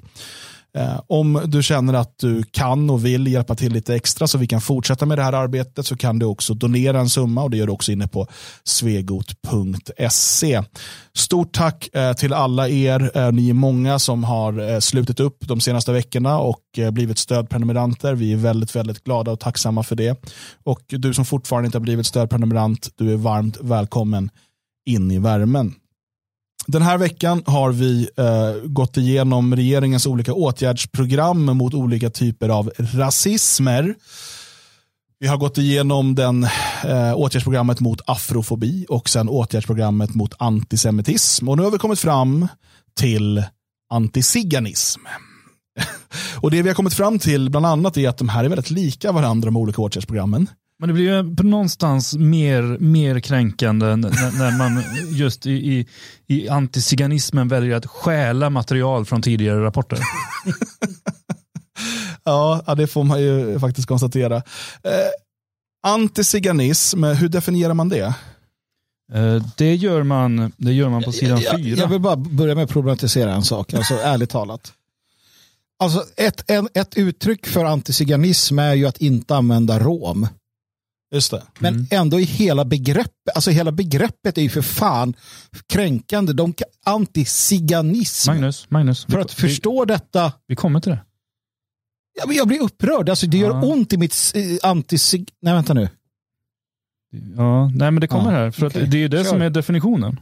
Nej, men, Ja. Enligt, enligt definitionen då som är alltså, mm, eh, det- är samma eh, ursprungskälla som, som man använder till antisemitism, alltså International Holocaust Remembrance Alliance. Eh, och deras icke-rättsligt bindande arbetsdefinition av eh, antiziganism. Det är den man använder. Och där heter det så här då, eh, säkert mm, väldigt nerförkortat så som det var med antisemitismen, men eh, jag har inte tittat vidare. Så mycket bryr jag mig. Eh, såväl enskilda yttringar och handlingar som institutionella policyer och eh, praxis som innebär marganil, margan, Margarin. margarin, marganil... Marginalisering. Kom igen. Jag fastnar. Ja, kom igen Jag Björn. fastnar. Kom igen, jag håller på dig. Eh, tack. Marginaliserade. Jag skiter i det. Marginaliserad. Ja. Utstängning, fysiskt våld, nedvärdering av eh, romska kulturer och livsstilar och hatspråk riktat mot romer samt andra enskilda och grupper som under nazitiden blev och än idag blir sedda, stigmatiserade och förföljda som zigenare. Det är alltså Antiziganism handlar om att man tycker lite synd, eller att man, att man angriper de grupper som Ah, under som- nazitiden blev förföljda som zigenare. Men du kan Ah, inte det, nej, det är som rasifiering. Raser finns inte, men eh, vi rasifierar människor. Zigenare finns inte, men vi zigeneriserar människor. Ja. Du kan ju inte använda ordet du är emot. De Jo. kommer ju för evigt bära ziganismen. Det är därför man säger rasifiering och antiziganism. Det är för att det finns en föreställning i den vita heterosex- heterosexuella mannens blick om att zigenare existerar. Precis. Okej, jag förnekar existensen av zigenare. Ja, då är du inte eh, målgruppen för, för det här. eh, sen skriver man vidare också då, det här är också lite kul för att det här är ju ändå en statlig rapport och man förstår inte hur man använder citattecken för att man har, man har, man citerar ju här hela det här och sen när man skriver zigenare då sätter man ett nytt citattecken. Det skulle ju varit en enkel fan, hatar eh, sånt som där. klammer där, men det, det har man inte förstått. Så att jag trodde citatet var slut. Jag hade slutat med min gulpenna där, men det fortsätter. eh, detta leder till att romer behandlas som en främmande grupp. Bara det är ju spännande. Alltså att om man behandlar romer som en främmande grupp, då är man alltså... eh, De är väl till och med en nationell minoritet, vilket per definition är en främmande grupp. Men vad har romer med det att göra? Pratar vi inte zigenare nu? Nej, de, du, de finns bara i den vita mannens blick. Romer är ju den gruppen tydligen då. Som vita män kallar för som zigenare. blev eh, utsatta för, ut, kallade för zigenare. Nu kallar de ju sig själva för zigenare. Ja, fast det var under nazitiden, då fram de lurade av den 2000-talet. vita mannen säkert. Finns judar? Nej, de är, Eh, jo, Mosaiska trosbekännare hette det på 1800-talet, men sen bytte man tillbaka till judar igen. Ehm, men i alla fall, eh, ja, det förknippas med en rad olika nedsättande stereotyper och förvrängda föreställningar som utgör en särskild form av rasism. Eh, och det är alltså grejen då, till exempel då den här inbildningen, råttan i pizzan, historien om att eh, romska kvinnor eh, gömmer saker under sina kjolar, till exempel snattar bensin och sånt som vi har sett flera domar eller som vi har hört talas som sprids myter om. Lögner om att zigenare då på något sätt har en, en mer kriminell eller inte i sin egen värld. Alltså, det finns ju, ska vi prata om eh, romers relation till avföring också? Ja, men Katarina Taikon hette hon, eller någon kvinna, Taikon-kvinnan där, hon som skrev böcker Alltså. Björn, blir- han, han var lite dåligt Ja. av det här vi ska prata om. Men jag har ju läst- Var går gränsen? Björn vill inte, han vill gärna vara i Mariestad igen, men inte på anstalten. Jag, jag har läst böcker, eller läst i böcker, där zigen, alltså, k- för, som är romer, alltså människor som är romer, eller identifierar sig som romer, skriver om att de har en annan syn på det här. Alltså att, det vill säga att, att, att till exempel som den stam de utgör då, eller så att, att till exempel lura och bedra och stjäla från majoritetssamhället, det är inte kriminellt, utan det är bara självklart. Alltså det har jag läst, liksom, jag, jag tror Katarina Taikon som skriver det, att typ pappa tänkte så och sådär. Ja, det är ju en ganska... Men det är en lögn från henne då. Eh, nej, alltså det behöver det ju inte vara. Utan, eh, Hon ljög. Lögn och sanning är väl upp till betraktaren. Det har väl kanske säga. inget med det här att göra. Problemet blir ju när du kommer här och drar upp det så här plumpt. Det är ju Ja, då det- det, ja, blir sant. eh, bekymmersamt. Att, de här, att det har funnits eh, romska grupper som har dragit runt. Till exempel på 90-talet blev det ganska populärt med, med eh, romska kvinnor som eh, knackade på hos eh, gamla svenska tanter och sa att de kom från hemtjänsten eller att de kom från polisen eller att de kom från banken och behövde komma in för att hjälpa till med något och sen så medan den ena kvinnan uppehöll eh, så gick eh, en eller två andra romer då in och stal smycken och pengar, värdesaker. Eh, upptäckte den svenska kvinnan det så slutade det ofta i misshandel men annars så smet de bara iväg fort och sen tog det kanske en timme eller en dag eller flera dagar innan den här kvinnan upptäckte det. Det finns ett stort mörkertal där för att många svenska kvinnor kände sig väldigt eh, Ja, de var skam. Det var skam. ja, man vill inte kallas skam så att rasist man, heller, eh, så det. man anmälde aldrig det här. Men ehm, Nej, men skammen i att känna sig, att ja, man blivit absolut. lurad. Och, Absolut. alltså, sådär. Eh, Och det var alltså av de som dömdes så var det, om jag inte missminner, i alla fall i princip bara romska kvinnor. Och ja, en och annan romsk man, men det var bara romer. Ehm, och det är ju ett faktum, det kan man inte komma ifrån. Men då blir det väl antiziganism att om man ser en romsk kvinna knacka på vid ett äldreboende, då ska man inte tänka att oj, de kanske ska begå ett brott. För då är man eh, antizigensk. Just det, där har vi det kanske. Och lite roligt nu också att du gjorde, ju, nu gjorde du dig skyldig egentligen till Heteros folkgrupp för att du tog en dom. Man får inte, man får, alltså, även om det är sant att alla de här var zigenare, att, att hänvisa till en dom att det var Romer. så, ju- ja, romer, det är fortfarande olagligt för att du får inte berätta det fast det är sant. Det är lite grunden i det här. Så att, Ja, fast Ja. Jag, det var ju alla, alla romer dömdes aldrig. Utan det var fanns någon som kom undan. hashtag, hashtag, hashtag inte alla romer. Ja, nej, men så, så, så var det. Och det är ju så med allting. Och det är ju samma, jag menar, de som äger butiker är ju, vet ju ofta hur det fungerar. Det kommer in en stor grupp med romer eh, och eh, några av dem ser till att eh, skapa uppmärksamhet och en annan springer runt och stjäl. Eh, sånt har förekommit ganska många gånger och det har ju gjort att när det kommer in romer i butiker så blir butiksägarna väldigt intresserade och börjar följa efter dem. Det är olagligt. Går, går man och följer efter en rom i en butik eller säger när de kommer in att du får inte vara här, då kan, man, eh, då kan den romen kontakta eh, diskrimineringsombudsmannen och få ut kanske 40, 50, 60, 70 tusen kronor. Och det finns det mängder av domar på. Eh, så att ma- man har ju dragit stor nytta av att det först har etablerats en bild av att man är kriminell. Och sen när, butiksägare försöker göra någonting åt det, då har man, kan man springa till rätten. Och då har man ju ofta filmat det här också, det som händer, så att det finns klara bevis. Och, ehm, Nästan som man har satt det i system. Ja, och eftersom att diskrimineringsombudsmannen är en statlig eh, myndighet, eller i alla fall var det, har ändrats fram och tillbaka på olika sätt, så nu vet jag inte, men det var det, så har det gjort att vi har ett, staten går emot en enskild näringsidkare och säger åt dem att vi kan göra upp i godo, du behöver inte rättegång, betala 50 000 så blir det bra. Alltså det är ju ren utpressning från staten åt de här romerna. Och jag vet inte riktigt var jag vill komma, det här har ju ingenting med, med det jag vill fråga- att göra, utan det här har ju mer med romer jag, jag tänker ju att, men jag, jag tycker att du har en negativ syn på det här. Eh, för jag tänker att det skapar arbetstillfällen.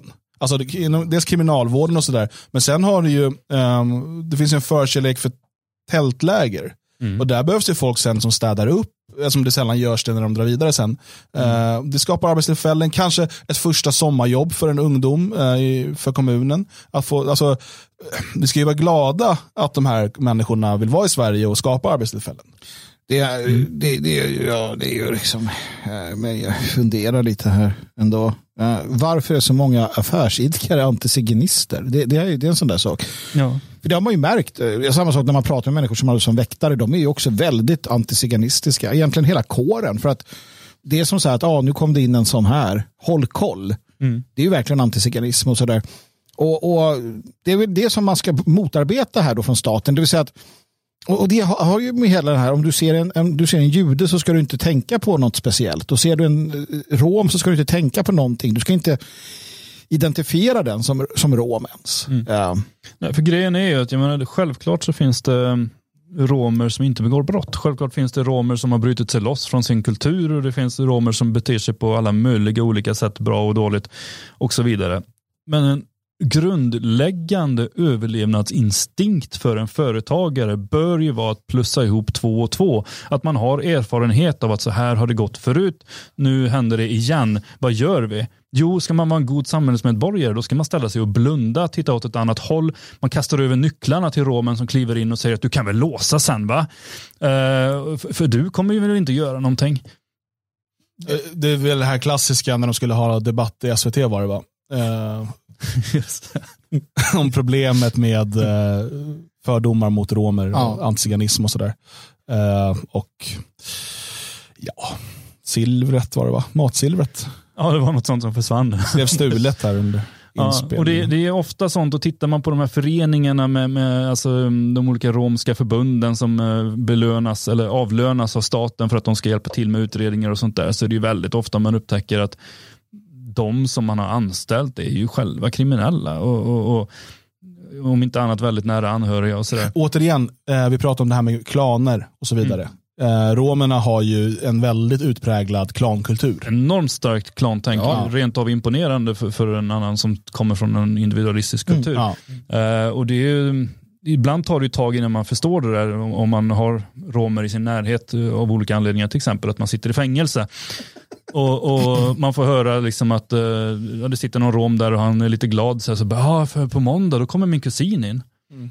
Eh, men det är ju samma som i, i Bamse-tidningarna, att eh, de här eh, varje kusinerna är ju inte kusiner på riktigt. Utan de Nej, men det, vi pratade om det förut med typ araber och turkar och sådär. De kan också säga mm. kusin, men det är bara någon i samma klan. Mm. Ja. Det är inte som vi tänker kusin, att det är min morbrors barn Nej. eller sådär. Utan det är, eh, det är någon annan i klanen som inte är en direkt bror. Liksom. Mm. Nej, men sen har ju de lärt sig, alltså de börjar ju lära sig som eh, till exempel den judiska gruppen är ju är väldigt skicklig på att att använda sin minoritetsstatus, det har man ju gjort de facto. Um, och, och, nu har ju staten då hjälpt eh, romerna under lång tid att, att förstå hur de också ska kunna börja göra det. Och det är därför vi ser det här. Det är en minoritetsgrupp, eh, erkänd minoritet i samhället och, och, ja, nu kommer de här nya insatserna då som ska få människor att ja.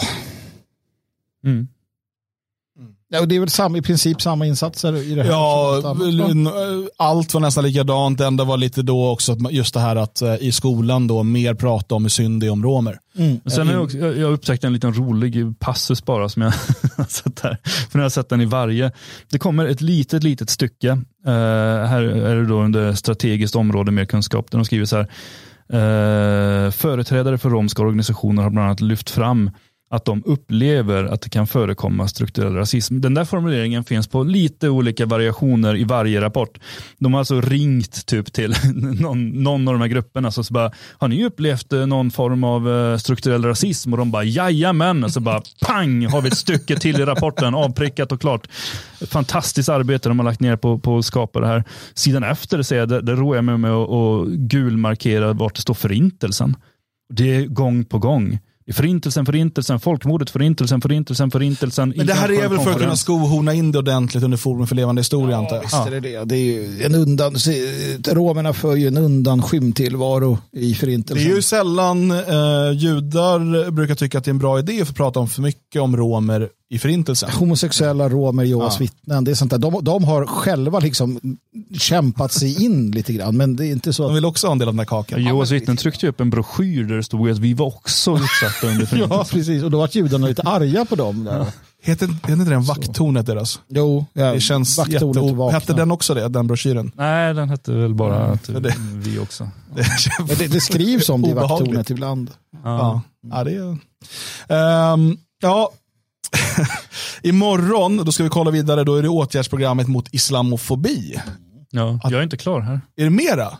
Ja. Berätta. ja, nej, jag tänkte bara eftersom att eh, vi har pratat mycket om eh, romer och, och sådär så finns det en fantastisk bok som man borde läsa. Bara en? Eh, det finns flera, men det finns framförallt eh, en författare, Karl Olof eh, Arnsberg. Han har ju eh, jobbat väldigt nära romer och även under den tiden då de kallades för zigenare i årtionden. Eh, levt nära dem. Eh, skrivit många rapporter om, eh, om dem som är, alla är väldigt läsvärda. Eh, hans nya, eller senaste bok på ämnet heter Romer i Sverige. Finns att köpa på logik.se. Eh, den är lite av en sammanfattning av hans tidigare arbete eh, men tar också upp lite nyare infallsvinklar som, som den här eh, eh, enorma vågen av eh, romer som kom till Sverige i och med EU-utvidgningen. Och de som började sitta utanför alla affärer och sådär. För att det är ju ingenting han tagit upp tidigare, utan tidigare har han forskat i framförallt svenska och finska romer, men nu har han fått in även dem där. Eh, väldigt intressant och eh, han tar ju upp mycket av sånt som anses vara myter, som anses vara och, och saker som kan vara svåra för svenskar att förstå där med klantänket mm. och hur man arbetar tillsammans. Väldigt läsvärd bok, logik.se. Mm. Uh, vill man ha någon lite mer underhållning och lite grann förstå sig på antiziganismen, hur, hur den yttrade sig förr i tiden, så finns ju vänstermannen August Strindberg och hans bok eh, Chandala, som man också kan hitta på logik.se. Mm. Den har eh, flera, jag ska säga, för skönlitteratur kan ju ofta föra med sig visdom och lärdomar. Mm. Chandala har ju några sådana. Jag vågar inte svara på det. Vad har du mot Mariestad? Det är skönlitteratur. Ingen. Ja, slottet i Mariestad har ju blivit hotell så jag kan bo där när jag vill nu. Jag behöver inte begå brott.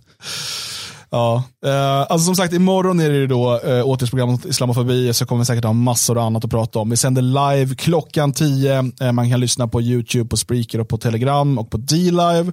Eh, och vill man lyssna i efterhand så är det en stödprenumeration som gäller. In nu på svego.se, teckna en stödprenumeration, lämna en gåva och sprid det här avsnittet. Stort tack för idag. Vi hörs snart igen.